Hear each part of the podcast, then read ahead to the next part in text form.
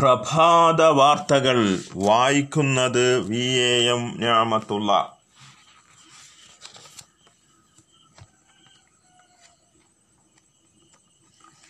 സ്വർണവേട്ട വിവാദം സംസ്ഥാനത്ത് വിവാദം കൊഴുക്കുന്നു തിരുവനന്തപുരം വിമാനത്താവളം കേന്ദ്രീകരിച്ച് സ്വർണ്ണ കടത്ത് സംഭവത്തിൽ വിവിധ രാഷ്ട്രീയ പാർട്ടികൾ മുഖ്യമന്ത്രിയുടെ ഓഫീസിനു നേരെ ആഞ്ഞടിച്ചു സംഭവത്തിൽ തനിക്കോ ഓഫീസിനോ പങ്കില്ലെന്ന് മുഖ്യമന്ത്രി പിണറായി വിജയൻ ഏതുതരം അന്വേഷണവും സർവാത്മന സ്വാഗതം ചെയ്യുന്നുവെന്ന് മുഖ്യമന്ത്രി പിണറായി വിജയൻ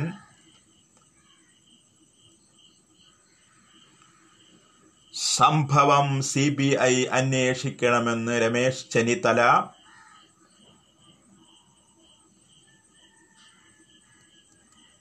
സരിതയല്ല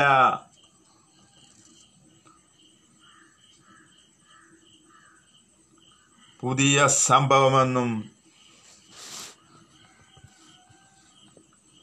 സംഭവം ജനങ്ങൾ മറക്കില്ലെന്നും മുഖ്യമന്ത്രി ഓർക്കണമെന്ന് B J P president K Surendran സ്വർണക്കടത്തിൽ പങ്കില്ലെന്ന് യു എ ഇ എംബസി എംബസിക്കോ നയതന്ത്ര ഉദ്യോഗസ്ഥർക്കോ പങ്കില്ലെന്ന് വ്യക്തമാക്കി അധികൃതർ ഡിപ്ലോമാറ്റിക് കാർഗോ സ്വർണക്കടത്തിൽ മുഖ്യമന്ത്രിയുടെ ഓഫീസിന്റെ പക്കാളിത്തം അന്വേഷിക്കണമെന്ന് സി ബി ഐ തന്നെ അന്വേഷിക്കണമെന്ന് പ്രതിപക്ഷ നേതാവ് രമേശ് ചെന്നിത്തല പ്രസ്താവിച്ചു കോടികളുടെ അഴിമതി കേസിൽ മുഖ്യമന്ത്രിയുടെ കഴുകി കഴുകിയാനില്ലെന്നും അദ്ദേഹം ആരോപിച്ചു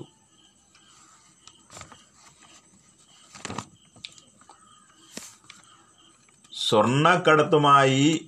മുഖ്യമന്ത്രിക്കോ ഓഫീസിനോ പങ്കില്ലെന്ന് സി എം ഓഫീസ് കരിപ്പൂരിൽ വീണ്ടും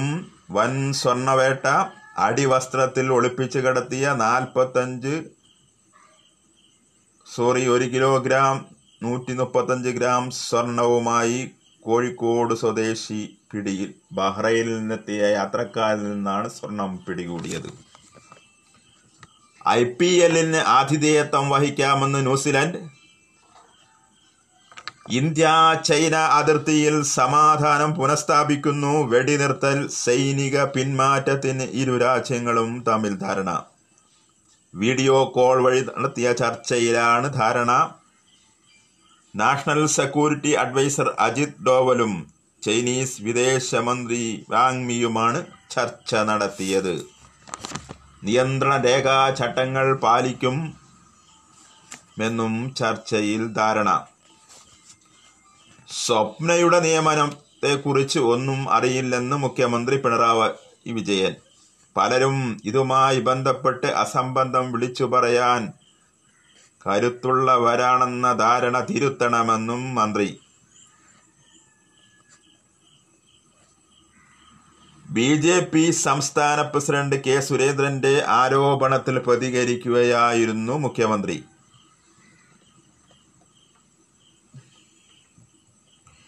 കെ കെ മഹേഷിൻ്റെ മരണം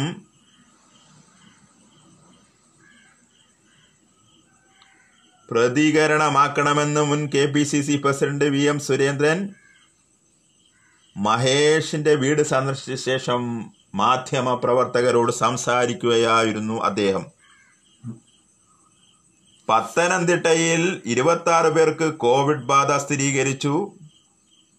സമ്പർക്ക സാധ്യതയേറെ ആരോഗ്യവകുപ്പ് കടുത്ത ജാഗ്രത തുടങ്ങി ആക്രമണവും കളവും പതിവാക്കിയ മൂന്നംഗ സംഘം അറസ്റ്റിൽ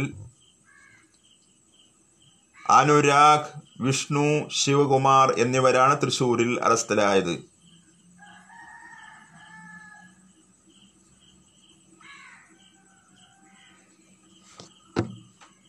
ഇന്ത്യ ചൈന അതിർത്തിയിൽ കരുതൽ അകലം അതിർത്തിയിൽ മഞ്ഞുരുക്കം അറുപത് ദിവസത്തെ നീണ്ട സംഘർഷത്തിന് അയവ് മെയ് പതിനാറിന് പടഗോങ് തടാകക്കരയിൽ നിന്നാരംഭിച്ച സംഘർഷ വാർത്തകൾക്ക് സമാധാനത്തിൻ്റെ കുളമ്പടി മെയ് പന്ത്രണ്ടിന് പടകോണി പടകോങ് തീരത്താണ് ഗൽവാൻ താഴ്വരയിൽ ഇന്ത്യൻ സൈനികരും ചൈനീസ് സൈനികരും തമ്മിൽ ഏറ്റുമുട്ടൽ ഉണ്ടായത് സംഭവത്തിൽ ഇരുപത് ഇന്ത്യൻ സൈനികർ ധീരരക്തസാക്ഷികളായി അഥവാ വീരമൃത്യു വരിച്ചു ചൈനീസ് പക്ഷത്തിൽ നിന്നും നിരവധി സൈനികർക്ക് പരിക്കേൽക്കുകയും കൊല്ലപ്പെടലും ഉണ്ടായി കേരളത്തിൽ തലസ്ഥാന നഗരം ലോക്കിൽ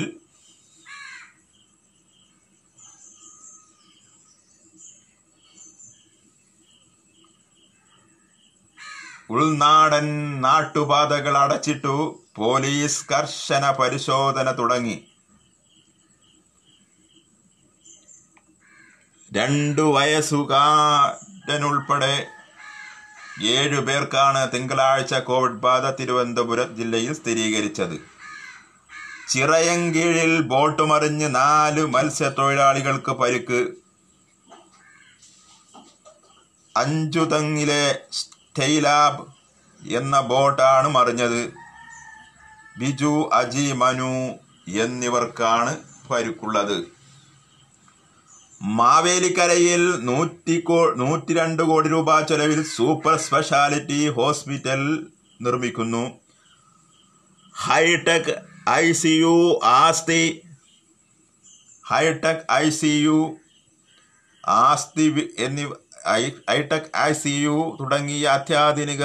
ഉപകരണങ്ങളും ആംബുലൻസ് സൗകര്യവും ഏർപ്പെടുത്തും ആസ്തി വികസന ഫണ്ടിൽ നിന്നും രാജേഷ് എം എൽ എ ഇതിനായി രണ്ടായിര രാജേഷ് എം എൽ എ രണ്ടേ പോയിന്റ് മൂന്ന് കോടി രൂപ അനുവദിച്ചു വാർത്തകൾ തുടരുന്നു സംസ്ഥാനത്തെ പാഠ്യപദ്ധതി പദ്ധതി പരിഷ്കരിക്കില്ലെന്ന് സംസ്ഥാന വിദ്യാഭ്യാസ വകുപ്പ്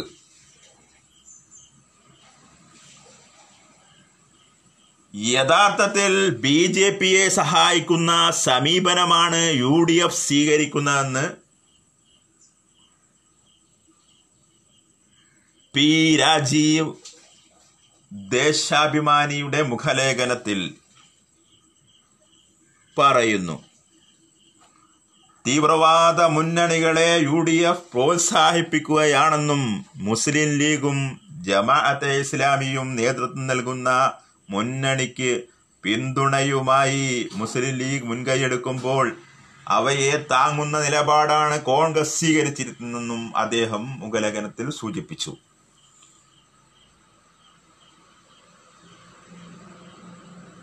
യു യിലെ കൺസൾട്ടന്റിന്റെ പേരിൽ ഡിപ്ലോമാറ്റിക് ബാഗേജിൽ പതിനഞ്ച് തവണ സ്വർണം കടത്തിയതായി പ്രതിപിയ പി പ്രതി പി ആർ സി ബി ഐക്ക് മൊഴി നൽകി സ്പാനിഷ് ലീഗിൽ ബാഴ്സലോണയ്ക്ക് വിജയം വി ആർ ഐലിനെതിരെ ഒന്നിനെതിരെ നാല് ഗോൾ കണക്കാണ് ജയം പാലക്കാട് കോവിഡ് നയൻറ്റീൻ മൂന്നാം ഘട്ട പ്രതിരോധ പ്രവർത്തനങ്ങൾ ഊർജിതമാക്കുന്നു വാർഡ് പഞ്ചായത്ത് തലത്തിൽ സമിതികൾ നിരീക്ഷണം ശക്തമാക്കും എന്ന് മന്ത്രി കെ കൃഷ്ണൻകുട്ടിയും എ കെ ബാലനും പ്രസ്താവിച്ചു എറണാകുളത്ത് ഇരുപത്തഞ്ച് പേർക്ക് കോവിഡ് ബാധ പതിനേഴ് പേർക്ക് രോഗപകർ സമ്പർക്കത്തിലൂടെയും രോഗം മുനമ്പം ഹാർബറും വാരാപ്പുഴ മാർക്കറ്റും പൂട്ടിട്ടു ആലുവയിൽ മൊത്ത വിതരണ സ്ഥാപനങ്ങൾ മാത്രം പ്രവർത്തിക്കും ചമ്പക്കുര ചമ്പക്കര മാർക്കറ്റും ഭാഗികമായി പ്രവർത്തിക്കും തൃശൂർ കൊരട്ടിയിൽ കാറ്റും മഴയും വൻ നാശം കൃഷിയും സ്ഥാപന ജംഗമ വസ്തുക്കളും നശിച്ചു വൈദ്യുതി വിതരണം താറുമാറായി ഇനിയും വൈദ്യുതി വിതരണം പുനഃസ്ഥാപിക്കാൻ ചുഴലിക്കാറ്റ് മൂലമുള്ള സംഭവങ്ങൾ കാരണം സാധിച്ചിട്ടില്ല വാർത്തകൾ കഴിഞ്ഞു വാർത്തകൾ അവതരണവും ക്രോഡീകരണവും വി എം ഞാമത്തുള്ള ഇനി നിങ്ങൾക്ക് മധ്യാന വാർത്തകൾ വിശദമായി കേൾക്കാം നമസ്കാരം ശുഭദിനം നേരുന്നു